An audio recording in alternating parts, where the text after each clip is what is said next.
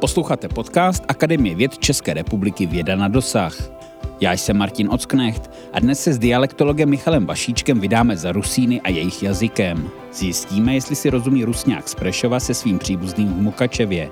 Povíme si, zda Zakarpatí nehrozí otržení od Ukrajiny a poslechneme si, jak asi Nikola Šuhaj vyznával lásku milované Eržice.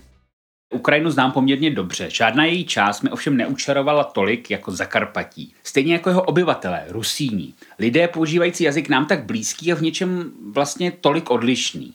Kdo to vlastně Rusíni jsou, jakou mají minulost a kam směřují, to už mi prozradí můj dnešní host, kterým je Michal Vašíček ze Slovanského ústavu Akademie věd České republiky, kterého už zdravím. Dobrý den. Dobrý den. Pane doktore, pro spoustu lidí, když se řekne podkarpatská Rus, tak si představí Nikola Šuhaj Loupežníka, jak známe z Ivana Olbrachta a potom z filmového, ale i divadelního zpracování.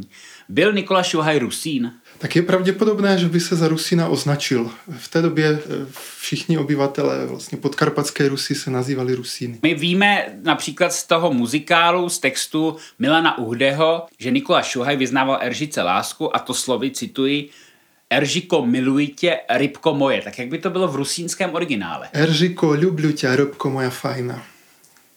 A to rybko moja fajná, tam už třeba slyšíme tu typickou uh, hlásku uh, rybko, tak ukrajinsky by bylo rybko. Tato hláska je typická pro celou tu rusínskou oblast nebo oblast těch uh, jeho karpatských nářečí. Abychom si v tom udělali asi ještě větší zmatek, tak kdyby to byl Ukrajinec a vyznával tu lásku ukrajinsky, tak by to znělo? Jako chaju tebe. Pojďme si rovnou na úvod vyjasnit základní pojmy. Tak kdo je to Rusín, Rusňák a jak se liší od Ukrajince?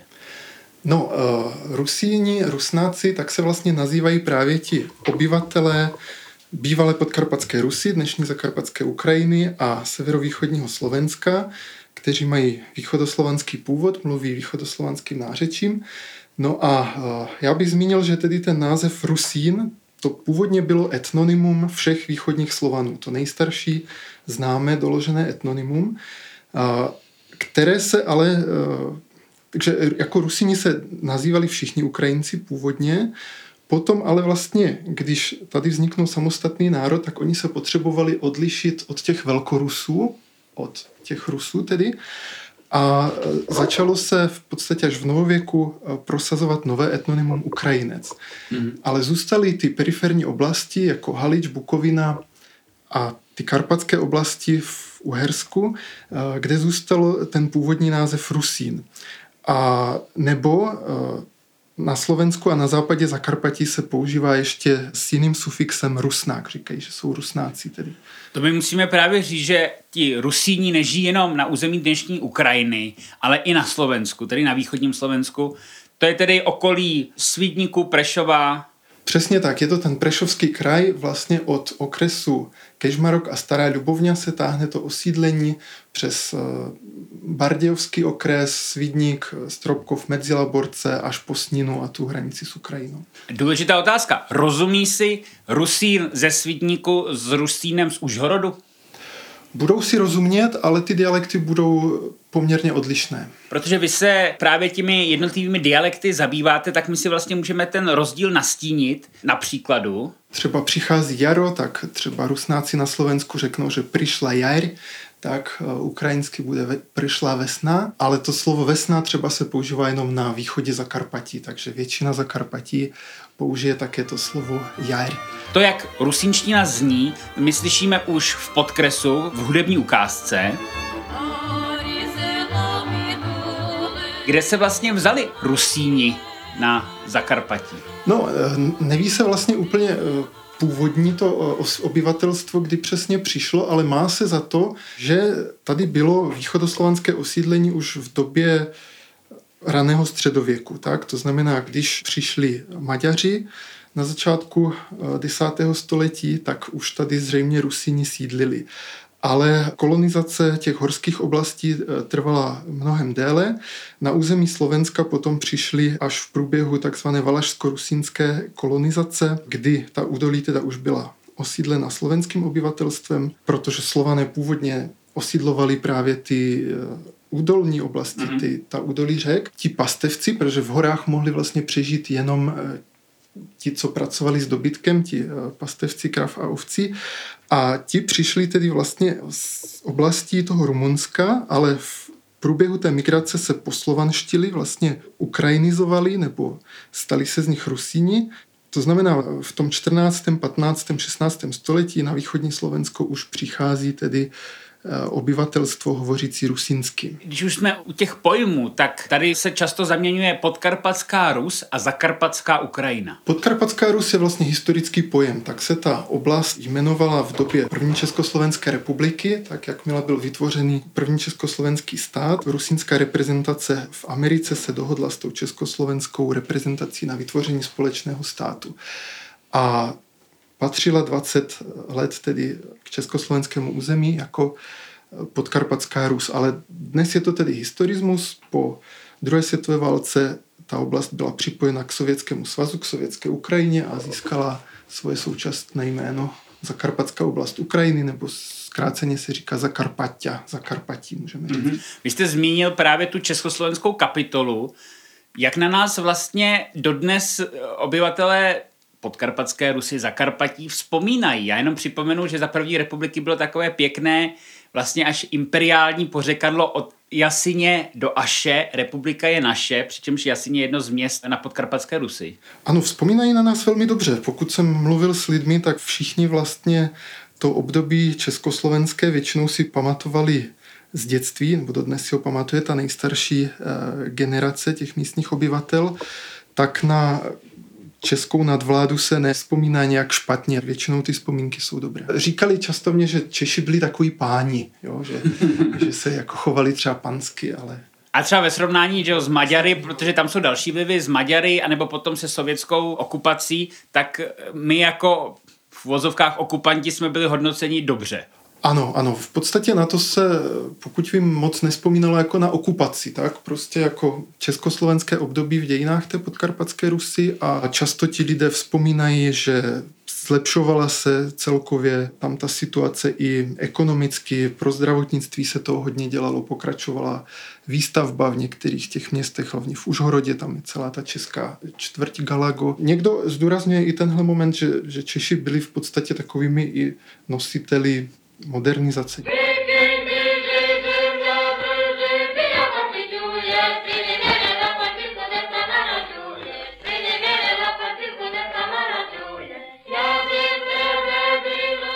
To, jak zněl hlas podkarpatské Rusy, v období první republiky slyšíme i z další hudební ukázky. To je nahrávka, kterou pořídil v roce 1935 pro československý rozhlas ukrajinista Ivan Pankevič, což byl takový zakladatel toho výzkumu Zakarpatí. Ano, přesně tak. Ivan Pankevič, on sám pocházel tedy od Lvova, čili z Haliče, ale po celý život se v podstatě zabýval těmi nářečími podkarpatské Rusy a východního Slovenska a od eh, začátku vzniku Slovanského ústavu vlastně spolupracoval v rámci Sboru pro výzkum Slovenska a podkarpatské Rusy. Takže díky němu tady vlastně máme dodnes takové unikátní eh, slovníkové materiály, které já tady třeba zpracovávám. Tolik historie, ale jak je to s postavení Rusínou na Ukrajině v současnosti? V současnosti ta situace eh, je složitá tím, že Ukrajina je vlastně jediný stát, který neuznává rusínskou národnost. Národnostní a jazyková politika na Ukrajině je taková, že na Zakarpatí se hovoří ukrajinskými dialekty a Rusín je vlastně synonymum pro Ukrajince. A já, jak už jsem nastínil tu historii toho etnonyma, tak skutečně je to pravda, že v minulosti Ukrajinci všichni se nazývali Rusíny, takže z tohoto pohledu to má svou logiku. A taky bych chtěl zmínit, že to není tak, že budeme říkat, že celé Zakarpatí je prostě rusínské a žádní Ukrajinci tam nejsou, tak to by nebyl adekvátní obrázek současnosti. Samozřejmě velká část lidí na Zakarpatí se s tou uh, ukrajinskou identifikací stotožnila, považují se za Ukrajince a mají třeba nějaké silné regionální povědomí, regionální patriotismus. Ale pak jsou také lidi, kteří říkají, ne, jsme Rusíni, jsme jiný národ. Taková meka Rusínu, to budou která města? Tak říká se, že to centrum v současné době asi Mukačevo, možná Chust také, ale uh, to Zakarpatí je především uh, vesnická oblast, tak tam ještě nenastala taková ta urbanizace, že by zanikaly ty vesnice, mm. lidé se stěhovali do měst, takže já myslím, že ta skutečná rusínská kultura a ten, ten dialekt čistý žije na té vesnici. My si povídáme o Ukrajině a o Zakarpatí, o vztahu Zakarpatí a Ukrajiny. Tady je třeba asi, vzhledem k tomu, co se na Ukrajině děje, tak tady je třeba zmínit to, že východ Ukrajiny tak vlastně postihly určité separatistické tendence. Jak je to na Zakarpatí? Hrozí i tady, že by došlo k odtržení nebo k vyhlášení nějaké Zakarpatské lidové republiky? Já jsem přesvědčen, že to nehrozí. Naprosta většina lidí, se kterými jsem mluvil a kteří se považují za Rusíny, tak říkají, ne, my chceme jenom, abychom byli uznání za samostatný národ a chceme mluvit svým jazykem po nášomu, jak se tam říká, ale nechceme se od nikoho odtrhávat. A jsme občané Ukrajiny, chceme zůstat na Ukrajině. Čili já si myslím, že nějací separatisti tam jsou, ale že to jsou naprosto takové marginální tendence, které to rusínské hnutí vlastně diskreditují. Myslím, že ten separatismus tam není, není rozšířený, nikdo ho v podstatě nebere moc vážně. A v době Sovětského svazu ta rusínská myšlenka asi nebyla příliš podporována, protože já si nedělám iluze, že by zrovna stalinistický režim ty jednotlivé národy nějak podporoval. V době Sovětského svazu ta národnostní politika vypadala tak, že zase žádní Rusini nejsou, všichni jsou Ukrajinci, takže odtud vlastně začala i taková ta oficiální státní ukrajinizace. A ona se potom dostala i do Československa. I ti Rusíni v Československu potom byli od 50. let prohlášeni za Ukrajince a vlastně se nemohli ani hlásit k té rusínské národnosti, ta přestala existovat. Takže potom ti lidé si vlastně mohli vybrat jenom, jestli jsou Slováci nebo Ukrajinci a ta menšina tím byla nějak oslabená. Vlastně zůstalo to tak půl na půl, že zhruba půlka si psala slovenskou národnost, druhá polovina hmm. ukrajinskou. Tam to bylo i zajímavé, co se týče školní docházky a vyučovacích jazyků. Ano, po první světové válce tam probíhala velká diskuze o tom, jakým jazykem se má vyučovat. Takže byli zastánci staroslověnštiny, v podstatě správně církevní slovanštiny. Tedy jazyku, který přinesl Cyril a Metoděj. Tak, který z něj vychází, tak, ale eh, hmm. byl to v podstatě ten eh, jazyk církevních knih, když to tak řeknu, jazyk té liturgie, jazyk hmm. církve, což zase dávalo smysl, protože ta rusínská inteligence v té době Habsburské monarchie a po jejím rozpadu to byl kdo? To byli ti kněží. Hmm. Tak, takže oni vlastně pro ně spisovným jazykem byla ta církevní slovanština. Byla tady zároveň už za Československa ta ukrajinská emigrace, která prosazovala, aby se spisovným jazykem Rusínů v Československu stala ukrajinština. No a tento směr byl nejdřív menšinový, ale ke konci 30. let naopak začal narůstat a stal se asi tím dominujícím směrem. To ovšem potom změnily ty události druhé světové války, protože eh, došlo k té maďarské okupaci podkarpatské Rusy alespoň eh, z hlediska eh, Československa, z hlediska maďarských dějin by to bylo samozřejmě navrácení těch oblastí eh, Uhersku. Maďaři podporovali v podstatě samostatnost toho rusínského národa, takže docházelo k vydávání rusínských časopisů, rusínských mm-hmm. knih, takže došlo k té maďarské okupaci, podpoře uh, Rusínu a rusinštiny jako uh, samostatného malého národa.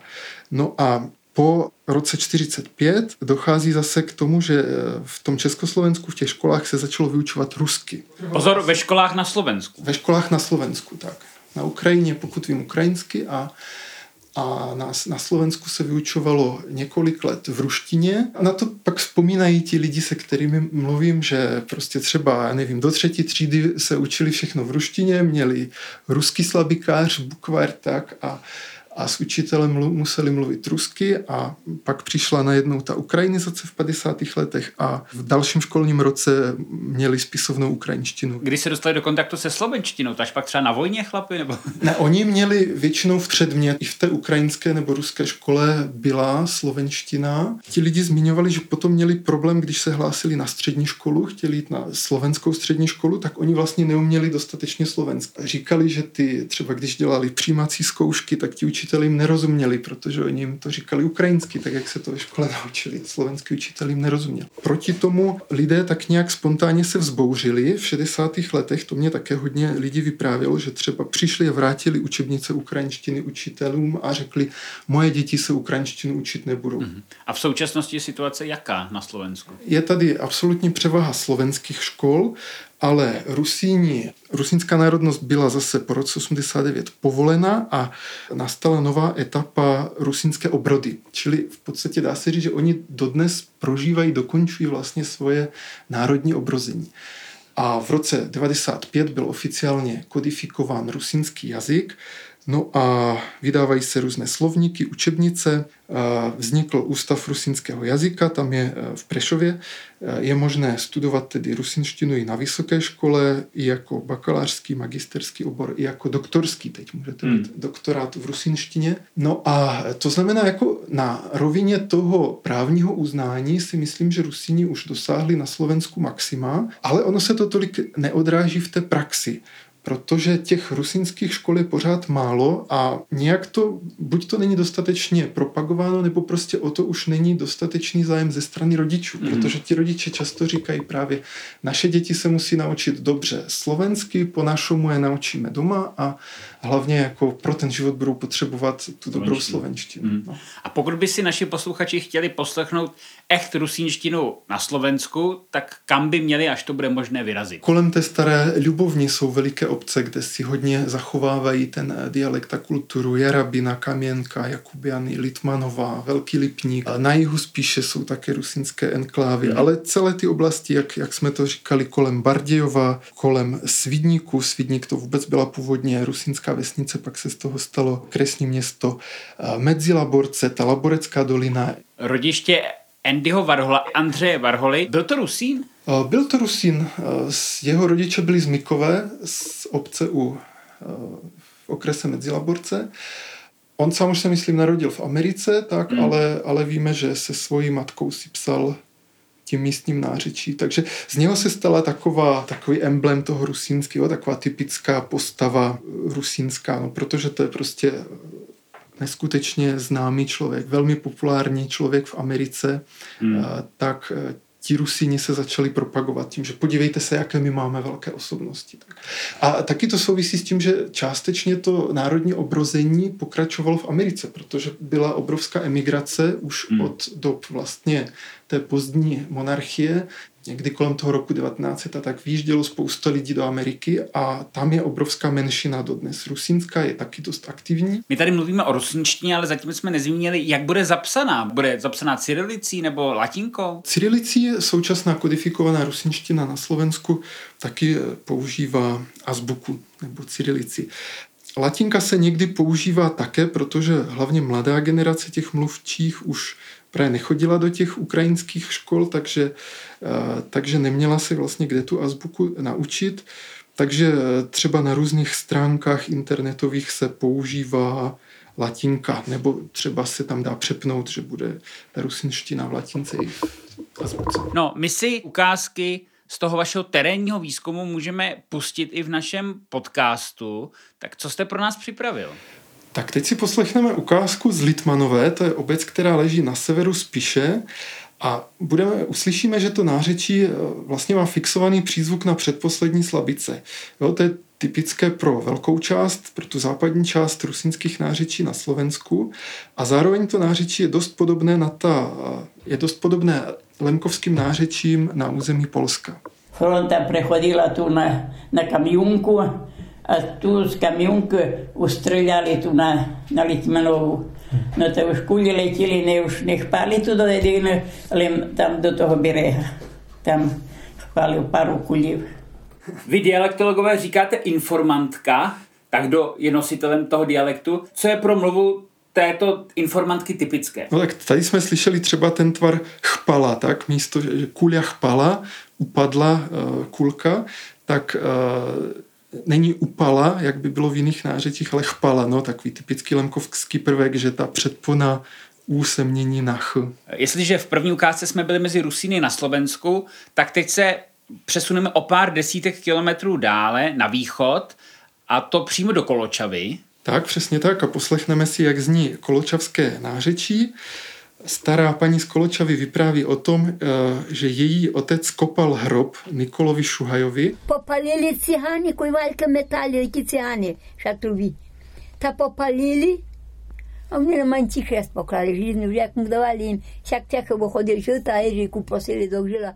A říká, že ten hrob vlastně nebyl tam, kde dneska je jeho kříž, že původně tam byly dřevěné kříže, ten kříž ale byl spálený, když eh, přijeli Romové, kteří vyráběli valky, to jsou eh, vepřovice, ze kterých potom stavili domy, tak nejdřív byly dřevěné domy, po druhé světové válce stavili už eh, domy z těch hliněných cihel. Místo vlastně toho hrobu je úplně jinde, než dnes ho ukazují. Jinými slovy to místo, kam desetitisíce Čechů mířili, aby se podíleli na hrob Nikoli Šuhaje, tak to je vlastně prázdné tak prý to není tam. Prý je to místo, které ukázala Eržika, ale ona to vlastně nevěděla, kde on byl. A jak jste se vlastně vy dostal k Rusínům, kde se vzal ten zájem o to téma? Mě to prostě strašně začalo zajímat. Eh, zajímaly mě dialekty, zajímaly mě slovanské jazyky. Přečetl jsem si několik knížek o tom, že jsou Rusíni, takže takový národ ve střední Evropě, který nemá svůj stát, nic moc o něm nevíme. Tak uh, jsem se rozhodl, že tam pojedu. Vlastně jsem tam měl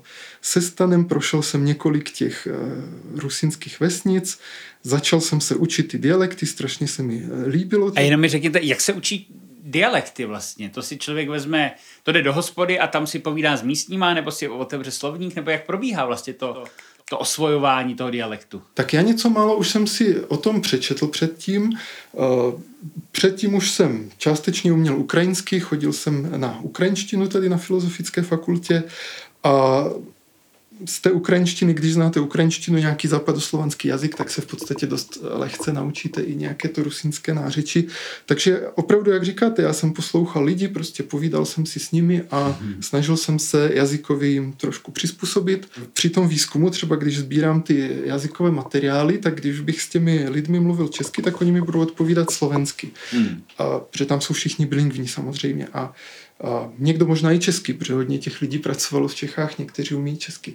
Ale já se vlastně snažím co nejvíce jazykově přiblížit těm lidem, aby se cítili komfortně, jo? protože když vlastně mluvíte nářečím, je to nějaký takový jazykový kód, který jste zvyklí používat se svojí rodinou eh, v rámci své obce, tak? A když přijde nějaký člověk z cizí země, tak vlastně s ním nechcete mluvit nářečím, ale hmm. nebo není to přirozené. Tak.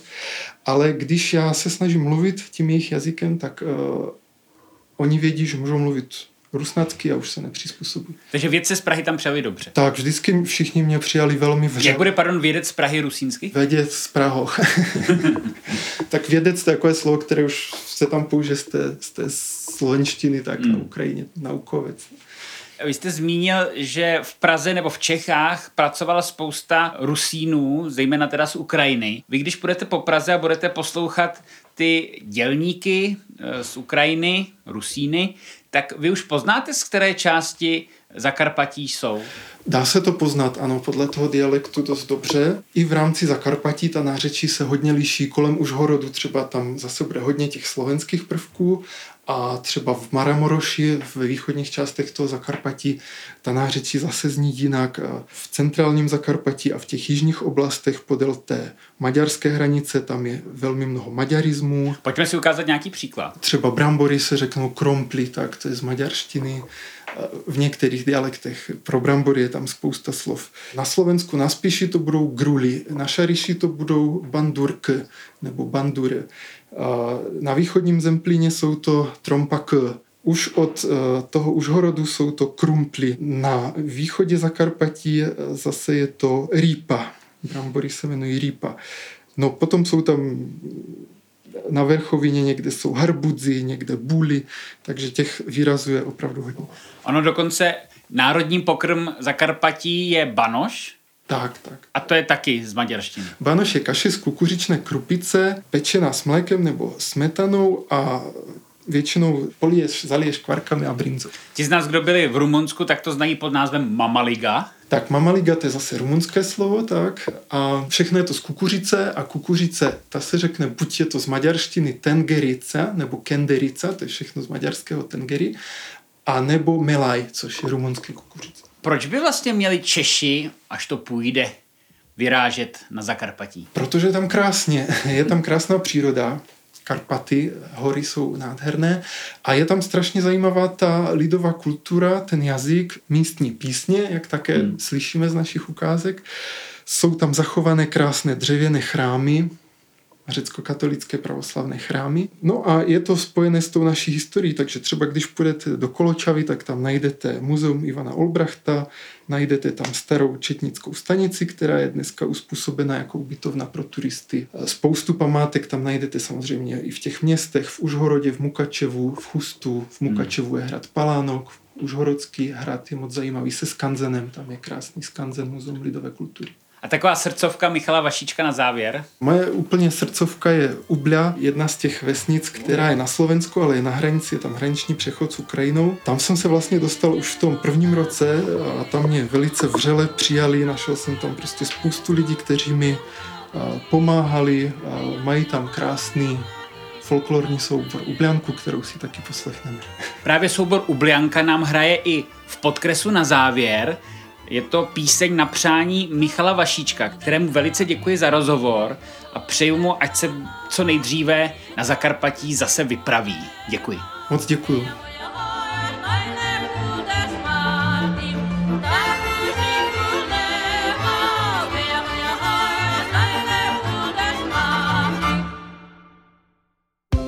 Další příběhy české vědy najdete online v časopise A věda a výzkum, na sociálních sítích a webu Akademie věd.